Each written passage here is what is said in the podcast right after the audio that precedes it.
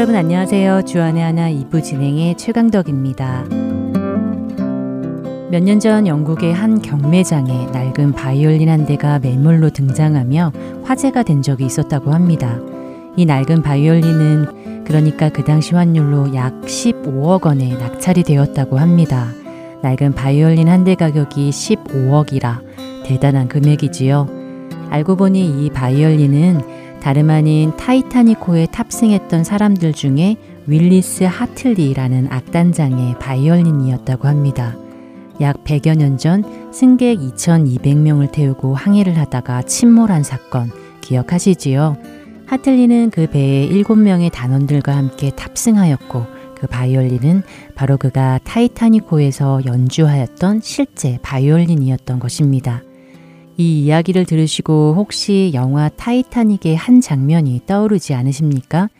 영화를 보신 분들이라면 혹시 기억이 나시는 분들도 계실 것 같은데요. 그 이야기는 먼저 첫 찬양 함께 하시고 계속 나누도록 하겠습니다.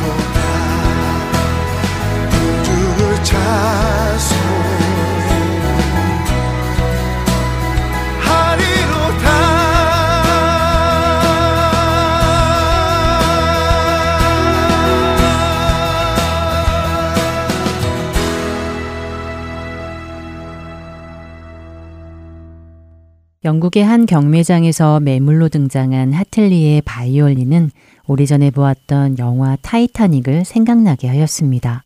1912년 4월 10일 승객 2,200여 명을 태우고 출발하였다가 빙산과 부딪혀 침몰하였던 타이타닉호. 이 사고로 배에 타고 있던 1,500명이 넘는 사람들이 한순간에 목숨을 잃게 되는 대참사가 일어났었습니다. 영화는 그 참사를 아주 실질적으로 그려내고 있었습니다. 배가 빙산에 부딪히면서 배 안에 물이 차오르고 결국 배가 통째로 바닷속으로 침몰해 갔던 모습이지요. 배가 가라앉기 시작하면서 배 안은 그야말로 전쟁터를 방불케 했습니다. 사람들은 앞을 다투며 몇 대 안 되는 구명보트에 타기 위해 수단과 방법을 가리지 않고 달려들었습니다. 살아남기 위해 몸부림치는 사람들, 여기저기서 들려오는 비명소리, 배 안은 아수라장에 되어 있었지요. 이 상황에 이 영화에서 제 기억에 남는 한 장면이 있습니다. 배가 가라앉으며 이미 사람들은 이성을 잃고 소리를 지르고 다들 살기 위해 몸부림치고 있을 그때에 한 남자가 가판에서 바이올린을 연주하기 시작하는 장면이었습니다. 그가 켜는 바이올린은 바로 찬송가였는데요. 내 주를 가까이 하게 함은 십자가 진 같은 고생이나 내 일생 소원은 늘 찬송하면서 죽게 더 나가길 원합니다. 를 연주했습니다. 앞서 말씀드린 경매에 나온 바이올린의 주인 윌리스 하틀리였습니다. 실화를 바탕으로 한 이 영화는 각색된 부분이 많지만 이 악단의 단장 하틀리는 실제 인물이었다고 하는데요. 많은 사람들이 죽음 앞에서 두려워하며 어쩔 줄 몰라 하던 그때에 그는 마지막 순간까지 침착하게 서로를 격려하면서 찬송가 네 줄을 가까이 하게 함은 연주했던 것입니다. 그가 연주를 시작하자 악기를 접던 동료들도 다시 모여 함께 이 찬양을 연주하던 장면, 정말 뭉클했던 기억이 나는데요. 목숨이 오고 가는 숨 막히는 현장에서 이제 얼마 후면 차가운 바닷속으로 침몰하게 될 자신들의 죽음 앞에서 아우성치는 사람들에게 동요되지 않고 조용히 하나님을 찬송하던 그의 모습에서 많은 생각을 하게 됩니다. 만약 제가 그곳에 있었다면 과연 나는 그 순간 어떤 행동을 하게 될까? 숨질 때 되도록 늘 찬송하면서 죽게 더 나가기 원합니다. 라는 찬양을 과연 할 수 있을까 하는 생각을 하게 됩니다. 여러분들은 어떠신지요?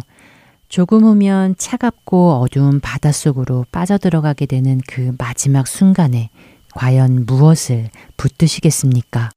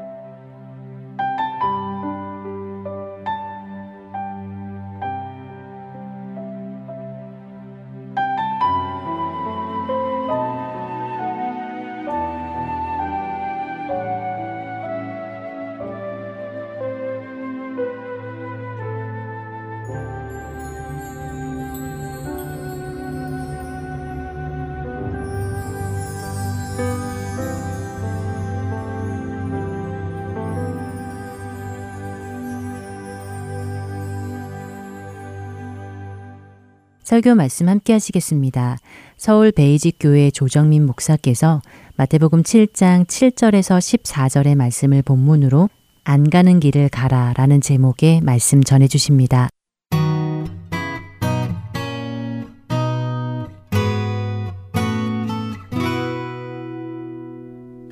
네, 오늘 우리에게 주신 말씀 마태복음 7장 7절에서 14절까지 말씀입니다. 네, 한 목소리로 같이 읽습니다. 시작. 구하라 그리하면 너에게 주실 것이요. 찾으라. 그리하면 찾아낼 것이요.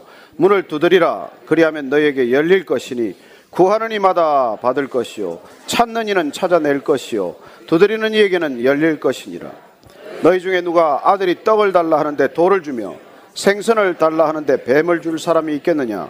너희가 악한 자라도 좋은 것으로 자식에게 줄줄 줄 알거든 하물며 하늘에 계신 너희 아버지께서 구하는 자에게 좋은 것으로 주시지 않겠느냐 그러므로 무엇이든지 남에게 대접을 받고자 하는 대로 너희도 남을 대접하라. 이것이 율법이요 선지자니라. 좁은 문으로 들어가라. 멸망으로 인도하는 문은 크고 그 길이 넓어 그리로 들어가는 자가 많고 생명으로 인도하는 문은 좁고 길이 협착하여 찾는 자가 적음이라. 아멘. 예수님께서 우리 신앙생활에 있어서 가장 위험한 요소를 알려주십니다. 우리가 늘 하나님을 믿는다 하지만 우리가 자칫하면은 우리 자신도 모르는 사이에 위선의 길로 접어들 수가 있다는 것이죠. 그래서 가장 익숙하고 대표적인 종교적 행위인 그런 기도나 구제나 금식이나 이런 것조차도 우리가 위선으로 그걸 할 수 있다는 것입니다.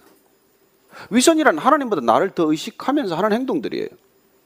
사실은 그 동기가 바르지 못하면서도 남들에게 보이려고 그럴듯하게 보이려고 하는 행동들이 우리의 신앙생활에서는 가장 위험한 요소라고 말씀하십니다. 또한 우리 신앙이 바르게 이렇게 곧작 곧 옳게 성장하지 못하고 가다가 장애물, 복병을 만난다는 거예요. 그래서 우리가 그냥 쑥쑥 신앙이 자라지 않는 게 무엇 때문에 그러냐를 가르쳐 주세요. 그건 너희들의 재물에 대한 태도 때문이다. 재물 쌓고자 하는 것 그런 태도 때문에 신앙의 걸림돌이 된다. 염려하고 걱정하는 것 때문에 너희들 신앙은 그렇게 올곧게 자라지 못한다. 비판하는 태도, 남을 그렇게 정죄하는 태도 때문에 너희들 신앙이 자라지 못한다. 그렇게 말씀해 주신 것이죠. 그렇다면 도대체 십계명을 통해서도 뭘 하지 말라는 게 그렇게 많고 또 예수님도 오셔서 이렇게 하지 말라는 게 그렇게 많은 것입니까? 하는 건 뭘 해야 하는 것입니까? 우리 신앙이 진정으로 추구해야 될 것은 어떤 것입니까?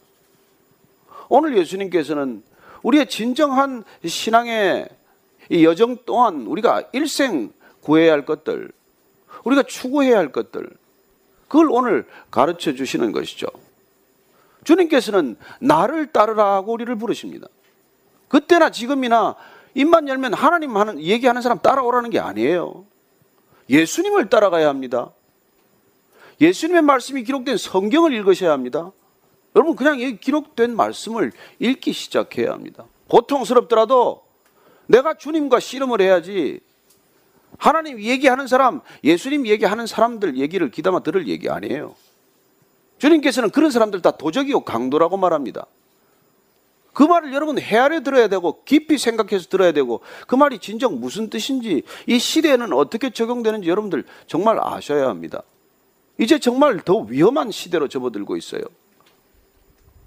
얼마나 많은 이단들이 판을 칠지 모릅니다. 그래 주님을 따라간다는 것은 주님만 따른다는 뜻이고 주님을 듣는다는 것은 주님의 말씀만 경청한다는 뜻이에요. 저는 오늘 주님께서 우리에게 다시 이 첫 번째 설교 말씀의 마무리 과정을 통해서 그렇다면 우리가 진정 추구해야 될 것들을 다시 정리해 주시는 것을 듣게 됩니다. 한번 오늘 7절 말씀 다시 한번 읽을까요? 시작. 구하라. 그리하면 너에게 주실 것이요.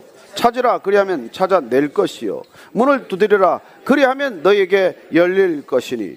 자, 구하라. 그리하면 너에게 주실 것이다. 그래서 우리가 아무거나 구해도 됩니까? 내 원하는 대로 구하면 됩니까? 여러분 이 구하라는 말씀 앞에 우리가 6절에서는 하나님께서 뭘 구하라는지 말씀해 주셨어요. 먼저 하나님의 나라와 그 의를 구하라는 것입니다. 그리고 구하라는 것을 이미 알려주시고 구하라고 하는 것이죠. 간절히 주시고 싶은 것이 있다는 것입니다. 그래서 어떤 것을 구할 것이며 구하면 뭘 얻게 될 것인지를 정확히 알아야죠. 그래서 9절부터 11절까지 뭘 주실 것인지를 이렇게 말씀해 주십니다. 한번 9절부터 11절까지 읽을까요? 시작. 너희 중에 누가 아들이 떡을 달라 하는데 돌을 주며 생선을 달라 하는데 뱀을 줄 사람이 있겠느냐? 너희가 악한 자라도 좋은 것으로 자식에게 줄줄 알거든 하물며 하늘에 계신 너희 아버지께서 구하는 자에게 좋은 것으로 주시지 않겠느냐? 아니, 우리 육신의 아버지 그런 뭐 별로 내세울 것도 없는 그런 아버지조차도 아니 서로 악한 아버지라고 하더라도 자기 자녀에게는 좋은 것으로 가장 좋은 것으로 그렇게 주고자 하는 그런 마음이 있는데 하물며 하나님 아버지겠느냐? 이 같은 본문을 누가복음 11장 13절에서는 조금 더 자세하게 설명하고 있어요. 누가복음 11장 13절에 우리가 구해야 할 것, 그렇게 구하면 주실 것을 기록해 놓았습니다. 누가복음 11장 13절 말씀 한번 같이 읽습니다. 시작. 너희가 악할지라도 좋은 것을 자식에게 줄줄 알거든 하물며 너희 하늘 아버지께서 구하는 자에게 성령을 주시지 않겠느냐? 아멘 하십니까? 하늘 아버지께서 뭘 주시겠다는 것입니까? 성령을 주시겠다는 거예요. 그럼 우리는 뭘 구해야 합니까? 성령을 구해야 한다는 것입니다. 여러분, 신앙은 성령 구하는 일이에요. 성령을 주시면 다 주신 것입니다. 성령을 받으면 하나님께 다 받은 것입니다. 그럼 딴 거 아니에요. 우리가 여기 초점을 맞추지 않으면 우리는 뭐 엉뚱한 것 구하다가 세월 다 보내는 것이죠. 예수님께서도 구할 때 어떤 태도로 구해야 하는지를 어떤 전제를 따라서 말씀을 하십니다. 요한복음 15장 7절 말씀 한번 보겠습니다. 요한복음 15장 7절 말씀. 자, 찾으셨습니까? 한번 더 읽겠습니다. 시작. 너희가 내 안에 거하고 내 말이 너희 안에 거하면 무엇이든지 원하는 대로 구하라. 그리하면 이루리라. 내 말이 너희 안에 거하면 예수님의 말씀이 내 안에 있으면 예수님께서 말씀해 주신 것이 다 기억이 되면 우리는 뭘 구하겠어요? 예수님의 뜻을 따라 구하는 것이죠. 하나님이 원하시는 것이 무엇인지를 알면 하나님의 뜻을 따라 구하는 것이지 내 뜻을 따라 구하지 않습니다. 그렇게 하나님의 뜻을 따라 구하면 그러면 뭐든지 이루어 주시겠다는 것입니다. 우리가 간절히 원해야 하는 것은 성령님이시고 그 성령님이 우리에게 주어지면 원하는 대로 구하는 대로 이루어지는 건 뭘 이루어지겠어요? 여러분, 이루어지는 것은 교회가 이루어지는 것입니다. 예수님께서 이 땅에 오셔서 3년간 공생에 마치고 십자가 박히시고 돌아가시고 돌아가시기 전에 약속하셨습니다. 내가 떠나야 너희들에게 유익이고 내가 떠나면 너희에게 성령을 보내줄 것이라고 약속하셨습니다. 오순절날 마가의 다락방에 호련히 불에 혀같이 거신 갈라지고 성령이 임했어요. 120명 다 성령 받았습니다. 그게 뭐예요? 성령 공동체예요. 예수 공동체예요. 그 이름이 교회예요, 교회. 예수님께서는 그걸 이루기 위해서 공생애를 마치셨고 그걸 이루기 위해서 십자가를 지셨고 그걸 이루기 위해서 우리를 끝까지 따라오라고 부르시는 것입니다. 그럼 사도 바울이 이걸 깨달았어요. 그 사도 바울이 간절히 구했습니다. 뭘 받았겠어요? 성령을 받았죠. 그래서 그가 가는 곳마다 뭐가 생겼습니까? 다 받아서 다 이루어진 게 뭐예요? 그가 가는 곳마다 교회가 이루어졌습니다. 로마서 8장 32절 말씀 한번 보실까요? 한 점 같이 한번 읽으십시다. 시작. 자기 아들을 아끼지 아니하시고 우리 모든 사람을 위하여 내주시니가 어찌 그 아들과 함께 모든 것을 우리에게 주시지 아니하겠느냐? 아들을 아끼지 않고 내어주시는 하나님께서 뭘 아끼시겠냐? 다 주시지 않겠냐? 그 사도 바울이 구한 게 뭡니까? 뭘 구했고 뭘 이루었습니까? 사도 바울의 생애를 통해서 이루어진 것은 뭐예요? 교회가 이루어진 것입니다. 이방인을 택하여 하나님께서 마음껏 부어주신 그 성령의 열매가 뭐예요? 가는 곳마다 아시아 지방에서, 아가야 지방에서, 마케도니아에서, 갈라디아에서 곳곳에 교회가 이루어진 것이죠. 저는 여러분들이 가는 곳마다 교회가 이루어지기를 축원합니다. 우리가 구하고 찾고 성령을 구했더니 우리한테 성령이 오셨더니 우리가 교회가 되었고 우리가 교회가 되었기 때문에 어디든지 가는 곳마다 우리는 교회를 경험하게 될 것입니다. 여러분들이 있는 곳이 교회예요. 여러분들이 가는 곳마다 교회가 이루어지게 되는 것입니다. 그래야 우리가 하나님을 구하고 성령님을 구하고 하나님을 찾고 그렇게 나라 살아가는 날마다의 일상이 여러분 교회 되기 위한 하나님의 놀라운 섭리라는 거예요. 그런 교회가 이루어지면 여러분 우리의 일상은 사람들에게 신선한 충격이 될 거예요. 저는 여러분들이 하나님을 만났고 하나님을 구했더니 내 삶의 현장에서 어떤 변화가 일어났는지를 정말 기록할 수 있게 되기를 바랍니다. 그게 사도행전이에요, 사도행전. 그렇게 우리가 전심을 다해서 구했더니 성령님이 내게 오셨고 내가 성령님으로 그렇게 날마다 더 찾고 더 구했더니 하나님께서 나를 이리 보내시고 저리 보내시고 가는 걸음걸음들이 사도행전이 되었다. 이게 성경이 얘기해요. 내가 교회 되었기 때문에 내가 교회 다니는 교인이 아니라 내가 교회된 그리스도의 성도가 되었기 때문에 제자가 되었기 때문에 그분과 함께 동행하면서 흩어질 수 있는 놀라운 결단이 우리 안에 있다는 것이죠.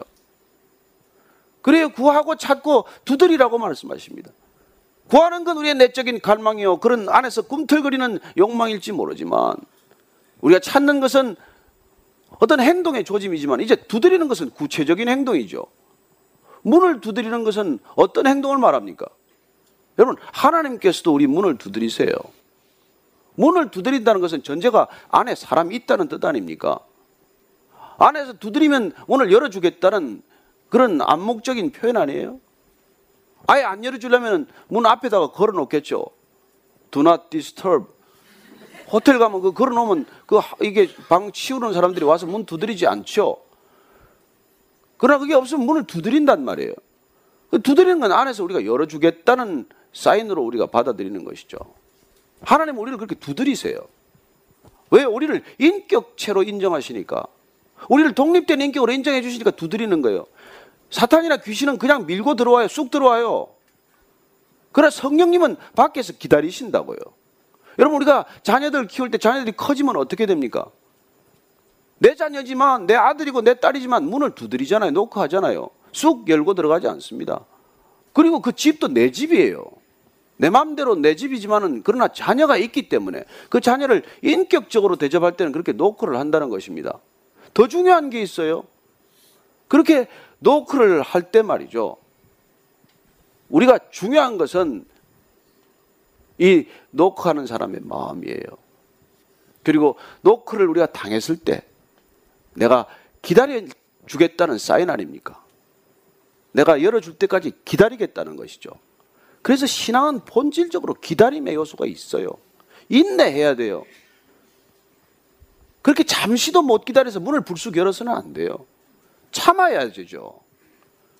그래서 우리가 정말 신앙의 과정이란 이 두드리는 과정이란 시간을 요하는 일이고 인내를 요하는 일이고 믿음이란 기다림이라는 것을 우리가 깨닫게 되는 것이죠. 열어줄 때까지 기다려야 되는 것이죠. 요한계시록을 보면은 주님께서 그 밖에서 기다리세요. 문 밖에서. 요한계시록 3장 20절 말씀 제가 읽어드릴게요. 볼지어다 내가 문 밖에 서서 두드리노니 누구든지 내 음성을 듣고 문을 열면 내가 그에게로 들어가 그와 더불어 먹고 그와 그는 나와 더불어 먹으리라. 여러분 주님께서 우리를 뚝뚝 두드리고 계신데 우리가 그분을 영접하고 그분을 받아들이면 그때부터 무슨 일이 일어납니까? 그분과 함께 먹고 마시고 동행하는 함께 거하는 일이 일어나기 시작한다는 것이죠. 여러분 이게 신앙 아닙니까? 그래서 그분이 우리 안에 들어오셔서 그분이 이미 우리 안에 선한 일을 시작하셨기 때문에 우리가 그분을 박대하지 않으면 없는 것처럼 살지 않으면 이미 들어오신 그분이 그분의 날까지 우리를 선한 길로 인도해 가실 것이다. 이 약속을 우리가 믿는 것이죠. 그래서 신앙은 내 홀로 걷는 길이 아닙니다. 더 이상 외롭지 않아요. 우울하지 않아요. 그분 때문에 우리는 새로운 인생을 경험하기 시작하는 것이죠. 그래서 오늘 주님께서는 우리가 성령을 구하고 성령을 찾고 성령을 두드리면 그분이 너와 함께 먹고 마시면 우리의 신앙은 정말 우리가 예상하지 못했던 삶, 뜻밖의 삶, 경험하지 못했던 삶으로 우리를 인도하게 될 것입니다. 여러분들이 그렇게 찾고 두드리는 것들이 세상 것들이 아니라 내가 원하는 간절한 것들이 아니라 정말 하나님께서 원하시는 것을 하나님께서 구하시기 위해서 우리에게 성령을 보내주시고 그러면 그 성령은 우리 안에서 말할 수 없는 탄식으로 때로는 내가 구하지 않는데 그분께서 구하셔서 우리를 뜻밖의 열매를 맺게 하신다는 것입니다. 그래서 내 안에 그분 성령님이 오셨나 안 오셨냐 누구나 다 분별할 수 있어요. 모를 일이 아닙니다. 갈라디아서 5장 22절 말씀은 성령은 열매를 맺는다고 말합니다. 그렇게 구하고 찾고 두드려서 내 안에 성령이 오셨으면 당연히 열매 맺는 삶이 시작이 되었죠. 무슨 열매입니까? 사랑과 희락과 화평과 오래 참음과 자비와 양선과 충성과 온유와 절제 라고 하는 열매가 열리는 거예요. 여러분 유실수는 열매 보면 알지 않습니까? 무슨 나무인지. 그러니 여러분 저 사람이 성령을 받았는지 악한 영을 받았는지 입으로는 매일 예수 얘기를 할지라도 성령의 열매가 있냐를 보면 알 것 아니에요. 이 교회가 매일 뭐 집회도 하고 뭐도 하는데 도대체 이 교회에 성령의 열매가 있냔 말이에요. 그게 진정한 교회됨의 표지 아니겠습니까?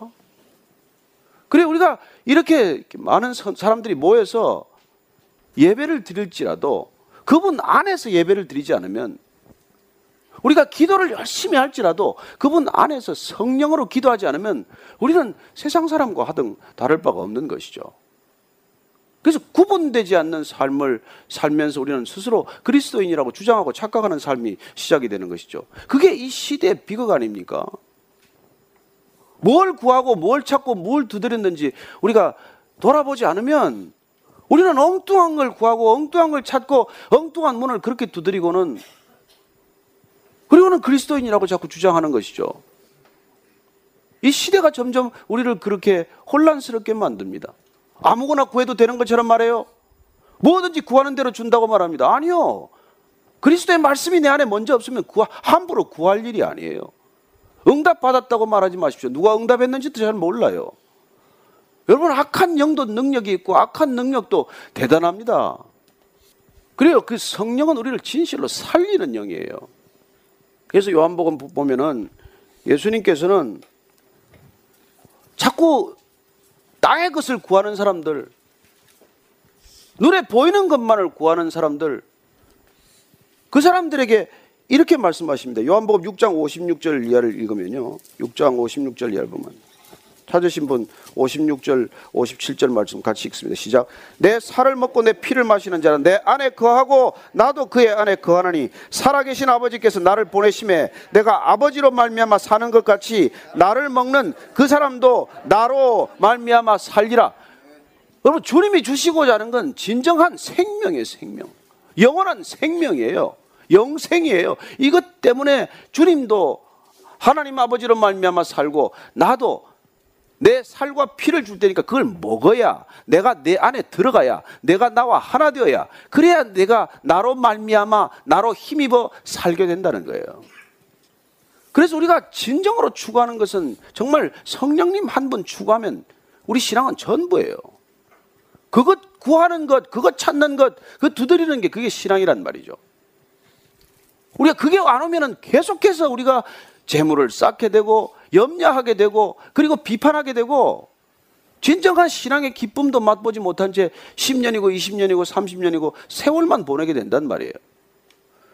주님께서는 약속하신 성령을 보내주셨기 때문에 우리가 주님 약속대로 성령이 우리 안에 오면 그분을 기억하게 되고 그분의 말씀이 깨달아지게 되고 내가 살 수 없는 그분의 삶을 살기 시작하게 되는 것이죠. 그렇게 살게 되면 어떤 일이 일어납니까? 12절 말씀 한번 보십시오. 시작.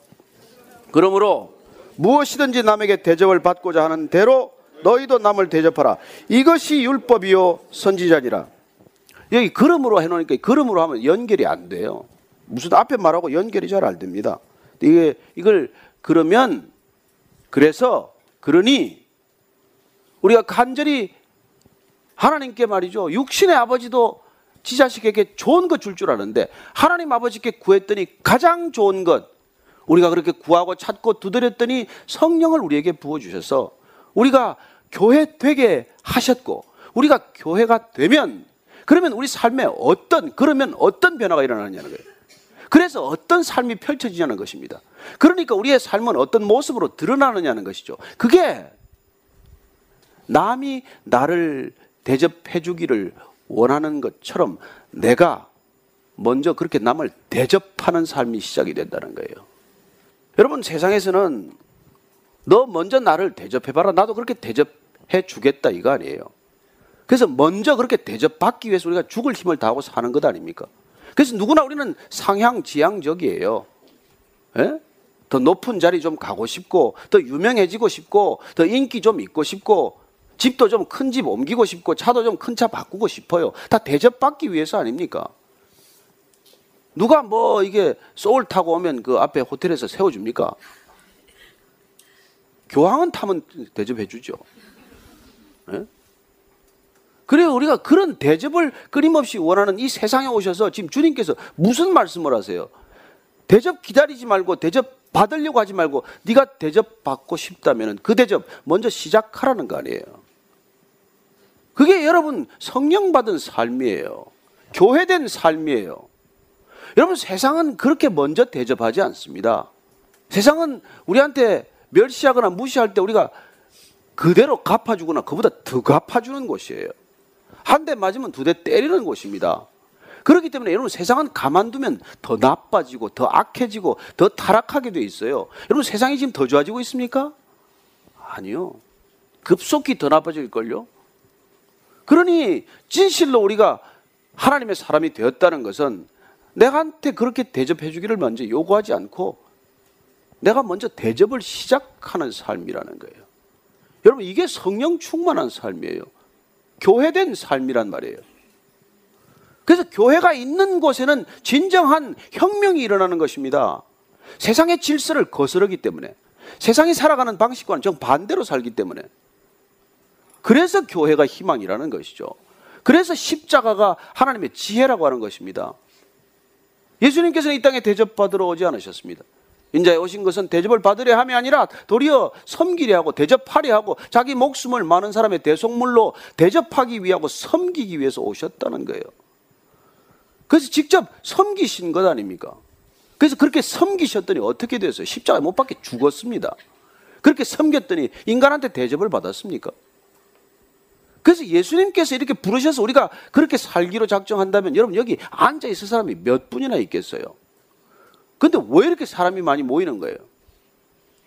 잘못 얘기를 하니까 모이죠. 왜 대형 교회가 대형화 자꾸 됩니까?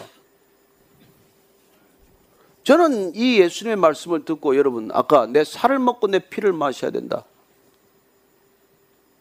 다 떠났어요. 여러분 예수님이 이제 본색을 드러내고 예수님이 정말 하고 싶은 말씀을 하기 시작을 하면 떠나기 시작한단 말이에요. 왜요? 예수님께서는 그 사람들 가지고 교회할 생각이 없으신 분이에요. 예수님은 마지막 생애를 제자들에게 집중하셨고 그 제자들이 소수지만 소수의 무리지만 성령을 받게 되면 교회가 되면 이 땅에 진정한 혁명 인류의 역사의 흐름과 물줄기를 완전히 바꾸어 놓는 혁명이 시작되기 때문에 주님께서 친히 그 일을 계획하고 계시기 때문에 이런 말씀을 지금 하고 계신 거예요. 그래서 여러분, 교회란 대접받는 곳이 아니에요. 여러분, 여기 와서 무슨 대접을 기대하지 마세요. 왜 나를 안 알아주나? 그런 생각하면 아예 교회 오지 마세요. 아, 대접 받으려면 멤버스 클럽에 비싼 멤버스 피 내고 가면 되지. 왜 여기 와서 대접을 요구해요?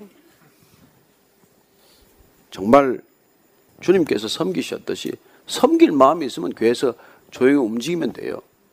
그러나 대접받기 위해서는 일도 하지 마세요. 사역하지 마세요. 교회 와서 사역하고 나서 나중에 다 시험 들어서 나 그렇게 교회를 섬겼는데 상처받았네, 상처받았네. 누가 상처 받으라고 했어요? 본인이 만들어서 그냥 받고 말이죠. 쉬세요. 쉬면 되잖아요. 여러분, 우리가 진정으로 추구하고 구하는 것들이 정말 하나님이면 그분 만나는 것만으로 끝이에요. 너무 기뻐요. 졸업이에요. 그래서 여러분들이 그렇게 남을 대접하는 게 말씀의 본질이라는 거예요. 그게 바로 율법이요 선지자니라. 그렇게 남을 대접할 줄 아는 게 선지자라는 거예요. 선지자가 무슨 말씀만 전하는 사람입니까? 아니요. 예언자건 선지자건 설교자건 사람을 사람으로 대접할 줄 아는 사람이에요. 여러분 그리스도인이란 하나님한테 대접받았기 때문에 사람을 어떻게 대접해야 할 줄을 아는 사람이에요. 세상에는 그런 사람이 없습니다. 이에 타산이 맞으면 그냥 대접해주는 채 하고 살 뿐이죠. 수 틀리면 다 헤어지는 것 아닙니까? 그러나 우리가 하나님께 조건 없이 까닭 없이 받은 그게 너무 귀해서 우리는 정말 사람의 가치를 알고 사람을 어떻게 대접할 줄을 알고 내가 사람에게 대접받기를 기대하는 게 아니라 하나님이 나를 대접해 주신 것처럼 사람을 대접하기 시작하는 사람이에요. 이게 혁명의 시작이라는 것입니다. 이게 세상의 물줄기를 거스르는 시작이라는 거예요. 이게 하나님의 지혜라는 것입니다. 이 길밖에 없다는 거예요. 다른 길로 세상이 바뀌거나 인간이 바뀌지 않습니다. 그렇게 우리가 정말 진정으로 교회가 되면 어떤 삶의 행로가 펼쳐지고 어떤 길이 우리에게 펼쳐지며 어떤 길을 계속 가야 합니까? 그게 15절, 13절, 14절 말씀이에요. 같이 읽습니다. 시작. 좁은 문으로 들어가라. 멸망으로 인도하는 문은 크고 그 길이 넓어 그리로 들어가는 자가 많고 생명으로 인도하는 문은 좁고 길이 협착하여 찾는 자가 적음이라. 여러분 좁은 문이라는 게 여러분 한 사람씩 들어가기도 어려운 문 아니에요. 줄 서서 들어가야 되는 거 아닙니까? 누가 줄 서기 좋아합니까? 활짝 열린 문, 대문 같은 그런 넓은 문, 광장 같은 문 그렇게 쑥 들어가고 싶죠. 그러나 오늘 말씀하십니다. 하나님께서 우리를 인도하시고자 하는 문은 그런 대로가 아니에요. 그 넓은 문이 아니에요. 모든 사람들이 달려가는 문이 아니에요. 이 길은 좁고 어렵고 힘들어서 사람들이 쉽게 선택하지 않는 길이에요. 않는 문이에요. 근데 이 문 들어가겠다고 이렇게 사람들이 많이 오는 게 이상하지 않았습니까? 그러니까 정확히 알고 나면 그렇게 선뜻 나설 길이 아니에요. 저는 이 시대에 정말 주님께서 120명으로 성령 세례 부어주셔서 성령 공동체로 구원의 공동체로 예수 공동체로 시작한 공동체가 이렇게 온 세상에 퍼졌지만 그러나 얼마나 중간에 변질되고 변질되었는지 전 인류의 3분의 1이 그리스도인이래요. 그런데 세상에 안 변한다고요? 그 숫자가 무슨 허수가 그런 숫자가 있습니까? 여러분 러시아 혁명도 3%의 카미니스트가 세상을 뒤집어 놨어요. 여러분 로마의 정말 국교로 채택될 때 그때 그리스도인이 몇 프로였을까요? 1% 미만이에요. 정말 좁은 길을 가기를 결정한 사람, 끝까지 좁은 길을 가겠다고 고집하는 사람, 세상이 가는 그런 넓고 넓은 길을 가는 것이 아니라 좁디 좁은 길을 가겠다고 결정한 사람, 날마다 구하고 찾고 두드리는 것이 성령 하나님이고 십자가의 지혜고 이런 것들을 추구하는 사람들이 가는 길이라면 어떻게 여러분 교회가 차고 넘치겠습니까? 떠나야죠. 당연히. 그래서 좀 놀다가 오겠다는 사람 저는 너무 기특해요. 저는 여러분들이 그렇게 정직해지기를 바랍니다. 은혜도 없는데 와서 그냥 쓰고 앉아가지고 모든 시험거리만 겪다가 돌아가는 사람. 와서 무슨 뭐 안수집사 장로 탈락되면 그냥 교회를 그냥 시끄럽게 하는 사람. 인생의 오직 목적이 장로되는 사람. 그런 교회 많습니다. 가세요. 그리고 정말 내가 이렇게 좁은 길을 걸어도 내 삶에 아무런 변화가 없다. 그래도 떠나야 돼요. 떠나야 돼요. 그래서 주님의 말씀대로 우리가 정말 구하고 찾고 두드리는 것이 세상 사람들이 구하고 찾고 두드리는 것과는 너무 다르기 때문에 그래서 그걸 얻었더니 그래서 성령이 내게 왔더니 그래서 내가 교회 되었더니 이 교회가 되면은 세상의 교회가 가장 큰 걸림돌이에요. 이런 교회가 탄생하는데 지금 교회 시스템은 너무나 큰 걸림돌이고 장애물이에요. 우리는 어쩌면 지금 그런 새로운 종교 개혁의 시대를 맞았는지 몰라요. 아니요, 종교 철폐의 시대를 맞았죠. 저는 우리가 무엇이든지 정말 대접받고자 하는 대로 우리가 남을 대접하기 시작을 하면 교회가 진정 그렇게 우리가 추구하는 가치가 달라진다면 정말 그렇게 인도하는 사람이 이 시대 선지자고 예언자라면은 그리고 이 말씀의 모든 본질이 오직 남을 제대로 대접해라. 이웃 사랑해라. 그가 한마디에 있다는 것을 우리가 진정으로 깨닫는다면 그래서 주일날에도 우리가 우리끼리 짧게 예배드리고 세상을 섬기되 그토록 충격적으로 우리가 섬길 수만 있다면 그러면 이 땅 가운데 하나님의 나라가 임한 것이죠. 주님이 그런 변화, 그런 놀라운 변혁을 위해서 십자가를 지셨고 그리고 십자가를 지시기 전에 이런 설교부터 미리 해주시는 거예요. 너희들이 그렇게 구해야 할 것, 찾아야 할 것, 그리고 문을 두드려야 할 것이 무엇인지를 우리에게 진정으로 알려주셨고, 그렇게 우리가 추구하는 가치가 달라지고, 우리가 살아내는 삶의 기준이 달라지기만 한다면, 그러면 이 땅 가운데 하나님의 나라가 임한다는 거예요. 여러분들, 이런 부르심이 여러분들의 부르심인 것을 기억하게 되시기 바랍니다. 그러면 굶어 죽느냐?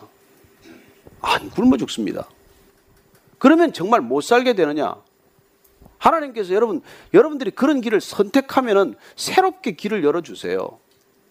그렇게 새롭게 길을 열어 주시는 문, 그 문도 결국 좁은 문이고 좁은 길이지만 그러나 그 좁은 문, 좁은 길을 가면서 경험하는 기쁨은 여러분 이 세상에서 사람들이 경험하는 기쁨과 즐거움과 쾌락과는 비교할 수 없다는 것을 기억하십시오. 그걸 한번 맛보면 거기 눈을 뜨면 이 세상 것들에게 눈을 감게 돼 있어요. 저는 여러분들이 그런 기쁨을 맛볼 수 있게 되기를 바랍니다. 여러분들이 교회 되면 여러분들의 삶의 바운다리 전체가 주님이 원하시는 하나님의 나라가 되는 거예요. 그 일을 위해서 하나님께서는 어떻게 축복하시는지 한번 보시라는 거예요. 정말 먼저 하나님의 나라를 구했더니 하나님께서 모든 걸 다 더해 주시는지 아닌지 봐야 할 것 아닙니까? 저는 오늘 여러분들이 이 예배를 마치고 돌아가시면서 한 주 동안 정말 이 말씀을 다 아는 말씀 아니에요. 설교 얼마나 들으셨습니까? 그래서 그렇게 설교를 듣고 뭘 구하고 뭘 찾고 뭘 두드리면서 하셨습니까? 그래서 어떤 변화가 일어났습니까? 그리고 지금 한 주간 또 뭘 구할 것입니까? 오늘 이 말씀이 여러분들한테 정말 마음판에 새겨져서 한 주 동안 주님의 뜻을 따라 구하고 먼저 하나님의 나라를 구하고 그리고 그렇게 주님을 두드릴 때 주님이 열어주시는 것 경험하고 돌아와서 귀한 간증이 되기를 바라고 정말 우리가 그렇게 교회 되었을 때 일어난 하나님께서 베풀어 주신 보여 주신 놀라운 기적과 같은 일들을 한번 같이 나누고자 합니다. 하나님 주님의 말씀을 따라 주님의 뜻을 따라 구하고 찾고 두드렸더니 주님께서 저희들에게 허락하신 놀라운 성령의 선물 그 선물이 우리 안에 차고 흘러 넘쳐서 하나님 교회가 되게 하시고 진정한 교회된 삶이 이 세상에 거룩한 충격이 되게 하여 주옵소서. 그래야 우리 안에 있는 소망의 이유를 물을 때 온유와 겸손으로 대답하게 하시고 그리고 진정한 교회의 소망이 그 빛이 어떤 것임을 맛보아 알게 하여 주옵소서. 하나님 아버지 한분한분 그렇게 세상 가운데 든든히 세워주시기를 원합니다. 고난의 길일지라도 좁은 길일지라도 그리고 좁고 협착한 길일지라도 주님 그 길 끝까지 갈 수 있도록 날마다 성령으로 물붓듯 부어주시옵소서.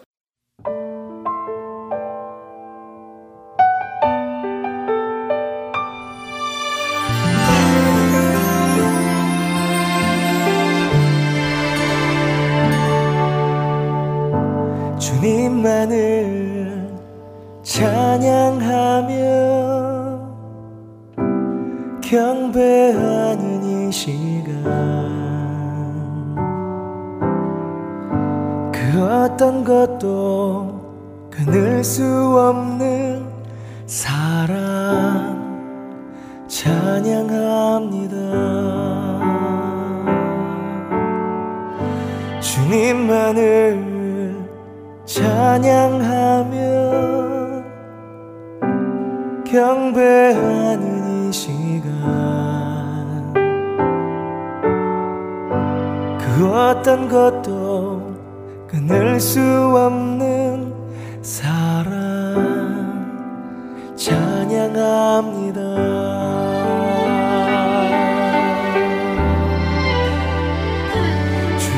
사랑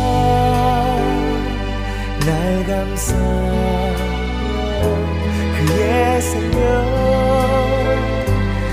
나를 살리셔. 어떤 어려움 속에도 주만 나를 여전히 사랑하신다 하네. 주의 사랑 날 감싸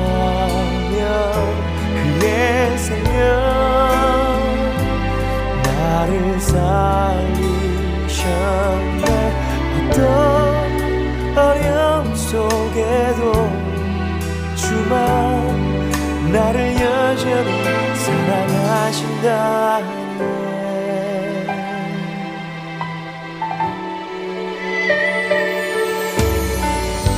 주님만을 찬양하며 경배하는 이 시간. 그 어떤 것도 끊을 수 없는 사랑 찬양합니다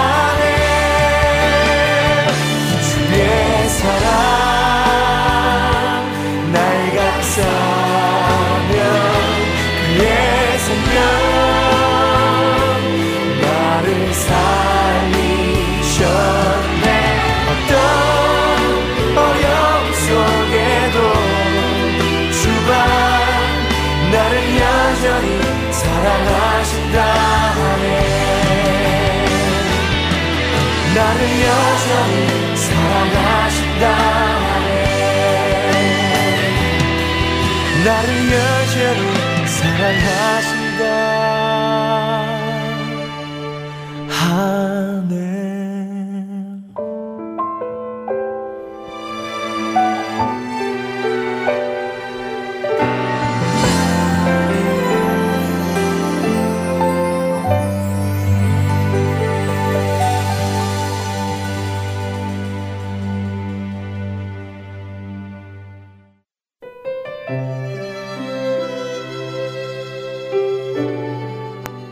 깊은 영성으로 복음의 핵심, 크리스찬의 삶의 원칙 등을 묵상함으로 승리하는 그리스도인의 삶으로 인도해 줄 묵상의 시간.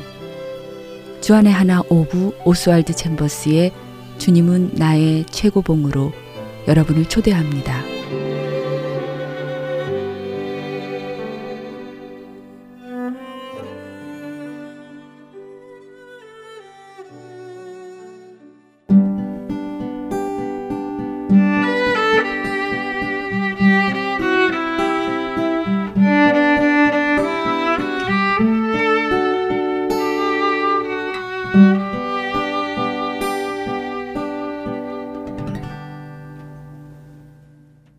이어서 아리조나 갈보리 커뮤니티 교회 마크 마틴 목사께서 전해주는 은혜의 편지 Grace Mail 최소영 아나운서가 낭독합니다.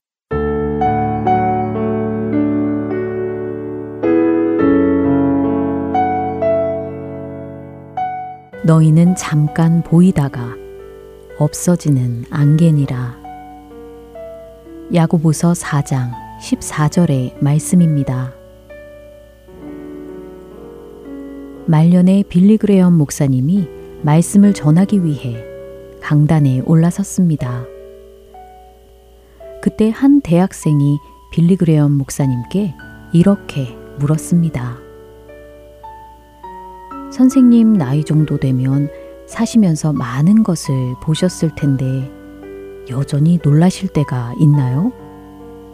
그 나이 때에는 어떤 일에 가장 놀라시는지요? 그 질문을 들은 빌리 그레엄 목사님이 대답하셨습니다. 제 나이쯤이 되었을 때 인생에서 가장 놀라운 것은 바로 인생의 덧없음입니다. 인생이 얼마나 빨리 지나가는지 정말 놀랍지요. 그렇습니다. 야고보서의 말씀처럼 우리는 잠깐 보이다가 없어지는 안개와도 같은 덧없는 존재들입니다. 증기의 본래 의미는 한 모금의 연기나 뜨거운 물에서 피어오르는 수증기 또는 아주 추운 날 사람의 코에서 나오는 숨을 표현합니다. 그리고 이 증기는 생겼다가 곧 사라지기 때문에 영원하지 않은 것에 대해 설명할 때 비유적인 표현으로 사용이 되지요.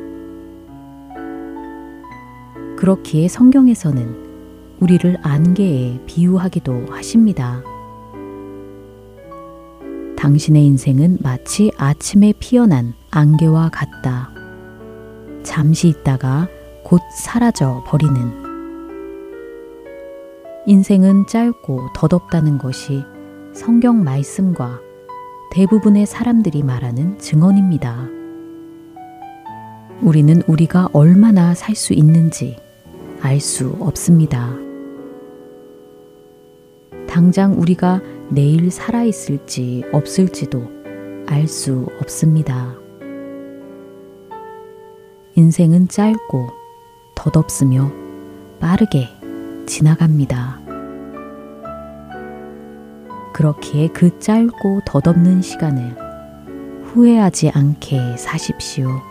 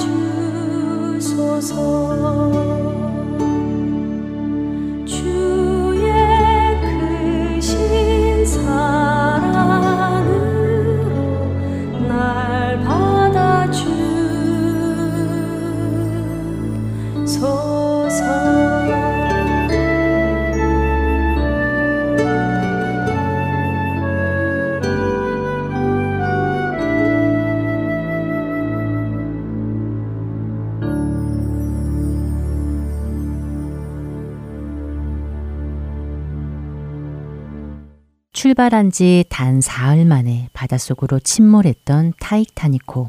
그런데 그 배를 일컬어 절대 가라앉지 않는 배라고 불리웠다는 것이 아이러니하지요. 타이타닉에 탄 그 많은 사람들이 어떤 이유로 그 배에 타게 되었을지는 알 수 없지만, 그러나 지금 자신들이 타게 된 이 배에서 죽게 되리라는 것을 알지 못했을 것입니다. 그들 중 많은 사람들은 갑작스런 죽음 앞에서 당황해하며 아우성치며 두려워했습니다. 어떻게든 살아남기 위해 몸부림 쳤습니다. 타이타닉 영화를 보면서 이런 생각을 하게 됩니다. 저와 여러분도 언젠가는 그들처럼 예기치 못한 죽음이라는 것을 맞이하게 될 텐데요. 그때 우리는 어떤 모습을 보이게 될까 하는 것입니다. 어쩌면 그 배에서 분주하게 살 길을 찾던 사람들은 그 와중에 바이올린을 들고 찬송가를 연주하던 그 남자들을 정신 나간 사람들이라고 생각했을지도 모르겠습니다. 지금 생사를 넘나드는 이 시급한 시간에 다른 사람들이 다 가져가기 전에 재빨리 구명조끼를 찾아 입어야 할 것이고 어디로 가야 구명보트를 탈 수 있을지 어느 쪽에 사람들이 덜 몰리는지를 파악하여 살아남기 위해 온 힘을 쏟아야 할 텐데 말이지요. 사람들은 그들을 보고 미련하다 말할 것입니다. 그러나 우리는 압니다. 무엇이 진정 사는 것임을 말이지요. 지금 눈앞에 살고 죽는 것이 전부가 아니라 우리에게는 영원한 곳이 있다는 것을 말입니다. 성경은 말씀합니다. 또 내가 들으니 하늘에서 음성이 나서 이르되 기록하라 지금 이후로 주 안에서 죽는 자들은 복이 있도다 하심에 성령이 이르시되 그러하다 그들의 수고를 그치고 쉬리니 이는 그들의 행한 일이 따름이라 하시더라. 요한계시록 14장 13절의 말씀입니다. 우리 안에 주님이 계시지 않는다면 이 순간은 가장 절망적인 순간일 것입니다. 그러나 우리 안에 주님이 계시다면 우리는 그날에 당황하지 않을 것입니다. 세상 사람들처럼 두려워하며 우왕좌왕 하지 않을 것입니다. 우리의 죽음은 주 안에서 맞이하게 될 것이기 때문이지요. 가라앉아가는 배에서 조용히 주님께 마지막 찬양을 드렸던 하틀리처럼 담대하게 그리고 주님 뵐 생각에 기쁨과 설레임으로 그날을 맞이하게 되기를 소망해 봅니다. 어쩌면 그것은 매 순간을 그렇게 하나님과 동행하는 삶을 살아갈 때 가능한 것이지 않을까요? 평소에 하나님과 별 상관없이 사는 사람이 어떻게 마지막을 그렇게 보낼 수 있겠습니까? 그날은 반드시 올 것입니다. 어느 누구도 피해갈 수 없습니다. 여러분은 그날을 생각하고 계십니까? 그날을 위해 이 땅에서 준비하고 계시는지요? 주님이 부르시면 언제라도 떠날 준비가 되어 있는 사람, 주님 뵐 그날을 손꼽아 기다리는 사람, 그런 우리 모두가 되기를 바랍니다. 비록 지금 이 땅에 살아가고 있지만 우리는 이 땅을 위한 삶이 아니라 주님과 살게 된 영원한 하늘나라를 위해 살아가고 또 그날을 준비하며 사는 사람들이니까요. 늘 깨어 있어 어느 때건 주님이 부르시면 기쁨으로 달려갈 수 있는 우리 모두 되기를 바라며 주하나나 2부 여기서 마치도록 하겠습니다. 지금까지 구성과 진행의 최강덕이었습니다. 안녕히 계세요.